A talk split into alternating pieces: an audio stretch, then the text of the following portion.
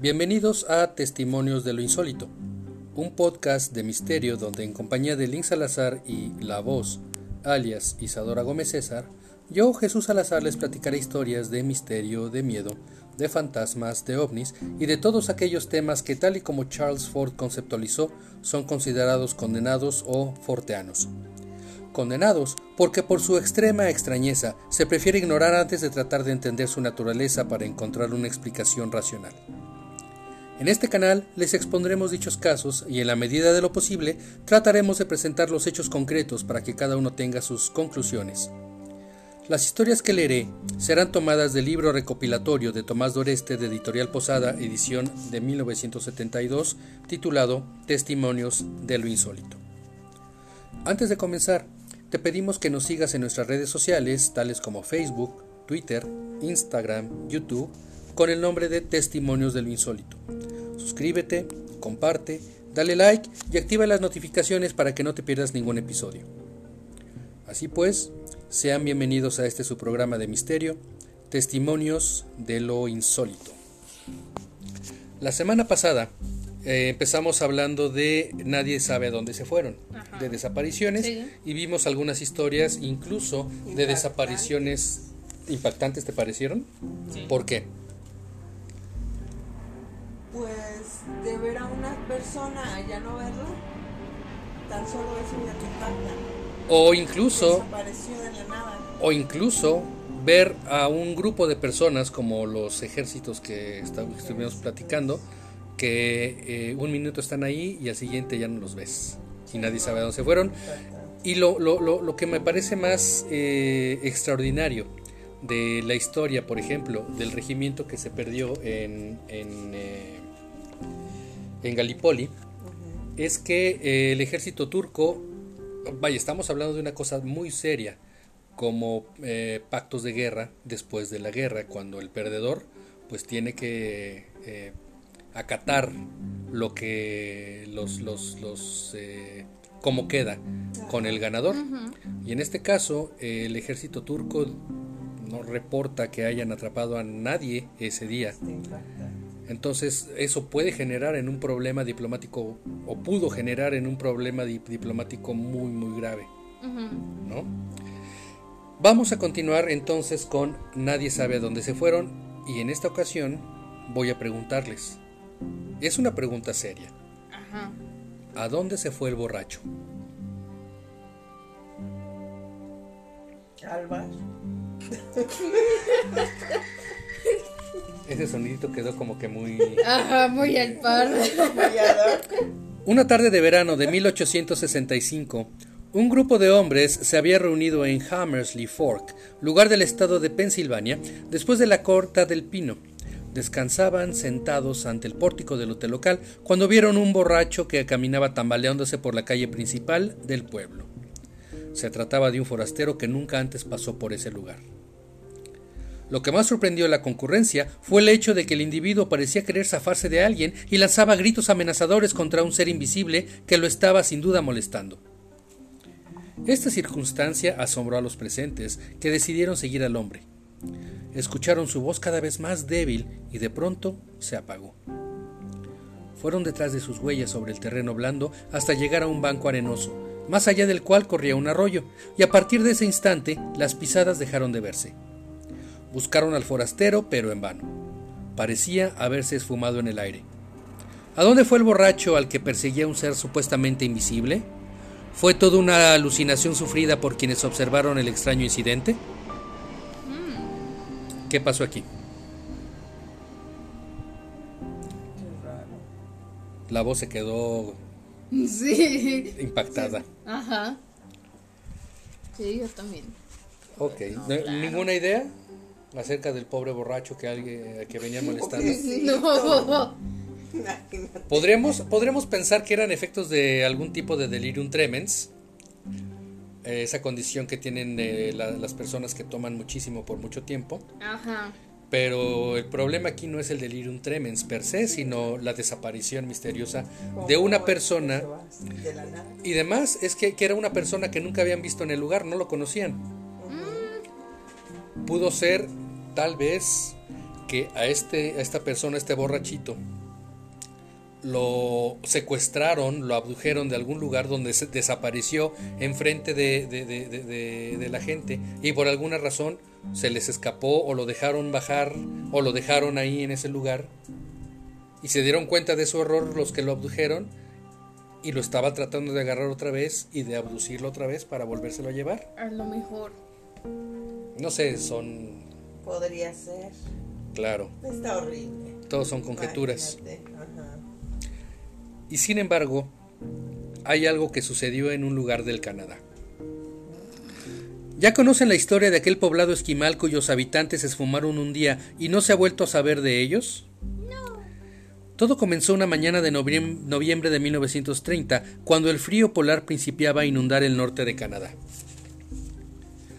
Joe Labelle llegó con sus perros a la vista de un poblado esquimal que conocía muy bien, situado al borde del lago Angikuni, unos 300 kilómetros al oeste de la bahía de Hudson. Con la sola excepción de unas pieles movidas por el viento procedente del lago, nada vio en el poblado. Ningún perro ladraba, ningún humo ascendía hacia el cielo gris. Joe Labelle buscó durante una hora alguna señal de lo que pudo suceder a los esquimales. Sobre los fuegos apagados colgaban ollas con alimento helado. El desorden parecía normal. No había nada que indicara una huida precipitada. En una tienda de piel de caribú, Joe encontró prendas a medio confeccionar, así como una cinta de cuero que alguna mujer depositó en el suelo antes de abandonar la tienda al ser llamada por alguien. Los kayaks desplazados por el viento y desgarrados por las piedras al borde del lago parecían indicar que nadie abandonó el poblado a través del agua. Joe Labelle silbó a sus perros y tomó el largo camino que conduce al fuerte Churchill, a unos 800 kilómetros al sur, donde hallaría un destacamento de la famosa policía montada canadiense. Los policías regresaron con Labelle y pasaron varios días en busca de indicios. Hallaron las armas de los esquimales en las tiendas, cosa muy extraña, pues para un esquimal su rifle lo es todo y nunca se separa de él. Trineos, raquetas para la nieve, todo estaba en orden. Los habitantes del pequeño poblado se habían ido a pie, hombres, mujeres y niños. Se creyó primero que los esquimales se llevaron los perros, pero el tercer día de pesquisas un policía los halló bajo un montículo de nieve, atados a unos postes. Después de devorarse entre ellos, habían muerto de hambre. En otros túmulos, bajo los cuales los esquimales solían enterrar a sus muertos, alguien estuvo hurgando, y los cuerpos de los difuntos habían desaparecido. Según el informe de los policías, el suceso debió tener lugar en los primeros días de invierno. En las ollas que colgaban sobre los fuegos apagados hallaron ciertas frutas silvestres que suelen cocerse en el norte en esa época. ¿Por qué razón los 50 miembros del poblado salieron una mañana de sus tiendas y abandonaron el, poblado sin llevar con ellos ropa de abrigo, alimentos y armas, lo cual equivalía a un suicidio en masa? ¿Por qué desenterraron a sus muertos? Y si ellos lo hicieron, ¿quién fue el responsable? Es bien conocida la reputación de la Policía Montada del Canadá. Interrogaron a todos los esquimales de la región, pusieron sobre aviso a los tramperos y enviaron hombres a lo largo de miles de kilómetros de nieve y hielo. Incluso, algunos hombres ranas se sumergieron en las heladas aguas del lago Angikuni, a pesar de que los kayaks eran suficiente prueba de que los esquimales no pudieron tomar ese camino. Todavía no ha sido hallada la solución a este enigma y el caso sigue abierto. ¿Aún? Aún sigue abierto. Bueno, aún a la, en el momento de, de la edición de este libro. Ah. Eh, ¿han, us- han ustedes escuchado alguna historia similar? ¿No? Existe una historia similar en Estados Unidos, en, en un poblado que se llamó Roanoke. Eh, también desapare- desapareció toda la aldea. Esto fue, esto fue todavía antes de la, de la eh, guerra de independencia de Estados Unidos. mm, Fue cuando todavía había colonias. El poblado de Roanoke, eh, ¿Completo? completo, sí, todo, completo. Este, desapariciones extrañas. Ajá. Eh, ya les platicaré de él, pero sepan que existe esta, esta otra, este otro antecedente. mm. ¿Mm? Creo que también hubo uno aquí en México. ¿Ah, sí? Ajá, creo. ¿En Pero dónde? No sé. ¿Podrías investigar? Bueno, sí. la próxima vez nos cuentas. Sí. Bien. Un avión perdido en el desierto. El 24 de julio de 1924, cuando ingleses y árabes sostenían una fuerte lucha en el cercano oriente, el cuartel general británico envió en un vuelo de reconocimiento al teniente piloto W. T. Day y a su copiloto D. R. Stewart sobre el desierto de Mesopotamia. Como el avión no se reportaba, el alto mando comenzó a pensar en un accidente y ordenó iniciar la búsqueda del aparato. Este fue hallado en el desierto en perfecto estado, con suficiente gasolina para regresar hasta su base. Se comprobó que ninguna tormenta pudo obligar a los tripulantes a aterrizar en ese lugar. Pero eso no fue lo más misterioso. En torno al avión hallaron huellas de los dos aviadores. Las siguieron durante unos 40 metros y de pronto dejaron de verlas. Se dijo que habían sido capturados por los beduinos y que estos borraron las huellas, pero resulta obvio suponer que las huellas en el desierto no se borran sin dejar otras. ¿Quién se apodera entonces de los dos ingleses?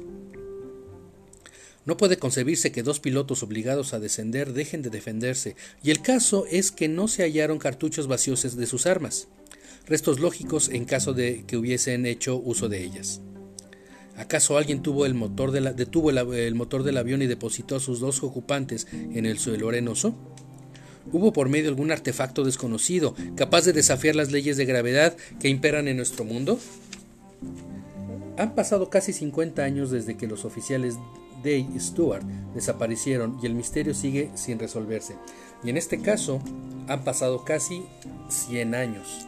Esto sucedió en 1924. Mm. Estamos a tres años de que se cumplan 100 años de este caso. Ah, y, y también hay un caso de un avión que creo que está en Chihuahua, algo así, de un avión ahí arrumbado que desapareció hace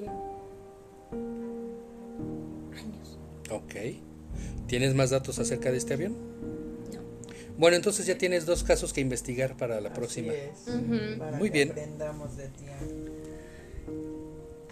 ¿Quién se llevó a Rivelino? ¿Quién es Rivelino? Ahorita nos enteramos. La niña Raimunda da Silva, natural de Diamantina, Brasil, de 12 años de edad, llegó corriendo en la mañana del 20 de agosto de 1962 a la delegación de policía. Dijo que su padre acababa de ser raptado por dos enormes esferas que lanzaban fuego y humo de color amarillento. Poco antes del amanecer, tanto ella como Rivelino da Silva, su padre, y sus hermanos Fátimo y Dirceu, de 6 y 12 años respectivamente, vieron una extraña forma que parecía flotar en el aire. El padre se dirigió hacia ella con la mirada perdida. Los niños gritaron a su padre y vieron cómo una neblina lo envolvía. Y cuando ésta se disipó, las dos esferas habían desaparecido y con ellas el propio Rivelino. Oh. La policía investigó el caso pero nada halló. Como no dio con la solución, se les ocurrió sugerir que los propios hijos de Rivelino lo asesinaron. Pero era tan absurda la explicación que hubo que abandonarla. Un pescador vecino informó que esa noche vio un par de formas redondas volar sobre la choza de Rivelino, y algunos amigos recordaron las palabras del hombre, que el día 17 afirmó haber visto dos extraños seres rondando por su casa. Wilson Lisboa, policía que investigó el caso, publicó un informe en el Diario de Minas de Belo Horizonte, en el Correo de Maña, de Río de Janeiro. Citaba en él el testimonio de un médico, el doctor Giovanni Pereira, de Diamantina, que dos meses antes vio un rapto muy parecido al que citó la niña Raimunda. No mencionó nada pensando que nadie le haría caso. Cuatro días más tarde se archivó el asunto. El misterio del faro escocés. Y aquí vamos a hablar de misterios, de lugares donde que son de por sí misteriosos como son los faros.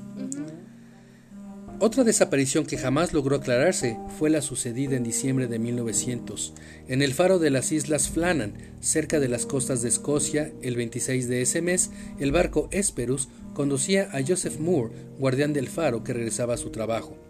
Ahorita que me acuerdo, ese es un caso bastante, bastante conocido entre, entre en el mundo marítimo y en el mundo de los, de los faros. Este caso de las Islas Flannan es muy conocido.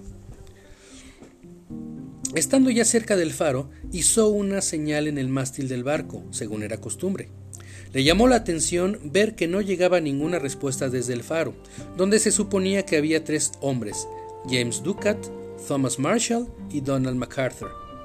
Los del barco decidieron enviar un bote a investigar con Moore a bordo. Descubrieron con gran asombro que la isla estaba desierta, el fuego apagado, el reloj se había detenido y el faro no funcionaba. Los tres hombres se habían esfumado. Uno de los muelles mostraba serios daños, como si lo hubieran barrido las olas de una violenta tempestad. La última anotación escrita en el diario del Faro databa del 15 de diciembre y nada decía sobre la tormenta. Además, se sabía con absoluta certeza que en los días que transcurrieron del 15 al 26 de ese mes de diciembre el mar se mantuvo tranquilo. ¿Qué les pasó a los tres habitantes del faro de las Islas Flannan?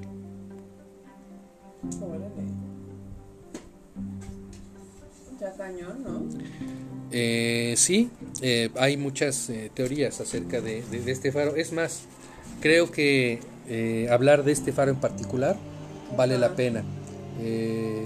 Hacer un, capítulo especial del faro Flannan. O tal vez del faro Flannan y, otros, y, otras historias de faros. Me parece, ¿no? Que ese, ese tema de, los faros es muy Así es. Ahora vamos a hablar de un puñal de otro mundo. Si desaparecer misteriosamente de una isla alejada de las costas parece cosa de magia, ¿qué pensar entonces de una muerte sucedida en el interior de un cuarto completamente cerrado, sobre todo si la víctima fue una persona aficionada al ocultismo? A las 2 de la mañana del 27 de marzo de 1832 murió en el número 45 de la calle Church Midi en París un hombre llamado Antonio Fabro d'Olivet. Su muerte fue un misterio que provocó los más encendidos comentarios. El dictamen de las autoridades fue suicidio. Había sido en vida un estudioso iniciado que descendía de una familia protestante perseguida en tiempos de Luis XIV el tiempo que le dejaba libre su trabajo de funcionario en un ministerio lo dedicaba a estudiar latín, griego, hebreo y sánscrito. Profundizó en los movimientos esotéricos del pasado e inventó un método original para descifrar la Biblia por medios cabalísticos. Al cumplir los 50 años, poco antes de morir misteriosamente, inventó el rito masónico de la celeste cultura cuyo simbolismo no partía de la arquitectura del universo, sino de los misterios de Eleusis en la antigua Grecia. Fundó un culto secreto que tenía algo de politeísmo y practicó la magia en un templo consagrado que instaló en su apartamento. Fue en ese lugar donde lo encontraron con el pecho abierto. El arma homicida nunca fue hallada y la única puerta que daba acceso al templo estaba cerrada por dentro. Si Messier d'Olivet no se pudo dar muerte a sí mismo y nadie penetró en su templo, ¿acaso murió castigado por haber descubierto un terrible secreto? De esta manera terminamos con los testimonios acerca de nadie, nadie sabe a dónde se fueron. ¿Algo que quieras agregar, Links? No, nada más que es muy, muy extraño todo lo que contaste sobre los faros, el avión. Es muy extraño. Ok, bueno, en todo caso, eh, te hemos encomendado un par de tareas, un par de tareas para, para eh, incluirlas eh, en el futuro. ¿Qué son? ¿Qué temas? ¿Qué son? Lo del avión. El avión en Chihuahua que dices. Ajá, y una desaparición Creo que fue en el DF. Ok, ¿lo tienes anotado por ahí para que no se te olvide? Ok, también anótame por favor que tenemos que investigar un poco más acerca del faro de Flannan y, otros, y otras historias de faros. Okay. Disculpen la interrupción, las llamadas telefónicas. Ok, eh, vos, ¿qué eh, tienes que comentar para despedir el episodio de hoy?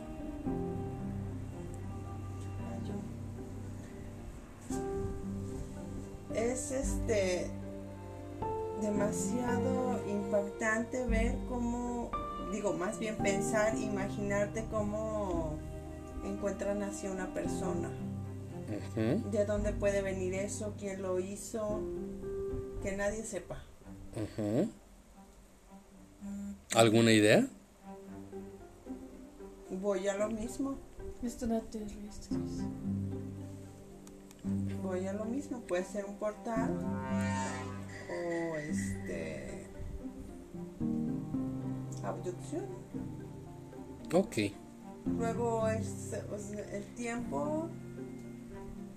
Como he visto en varias películas, puede ser el tiempo muy rápido o regresan rápido o pueden tardar también o no regresar. Ok. Bueno, ah, con esto concluimos el episodio de esta semana. Muchas gracias por acompañarnos. Eh, este episodio fue un poco más corto de lo habitual. Eh, la semana entrante continuaremos con eh, los relatos acerca de extraños casos en el mar. Oh. Entonces, este, hablaremos de sucesos que se han visto eh, en el mar, con barcos, con um, historias de marineros que, como sabemos, el mar guarda muchos eh, misterios y secretos. Así es. Entonces, pues muchas gracias por, su, por sus aportes, por su participación. Links. Vos, muchas gracias. Gracias. Y nos escuchamos y nos vemos la próxima semana. Hasta luego. Bye.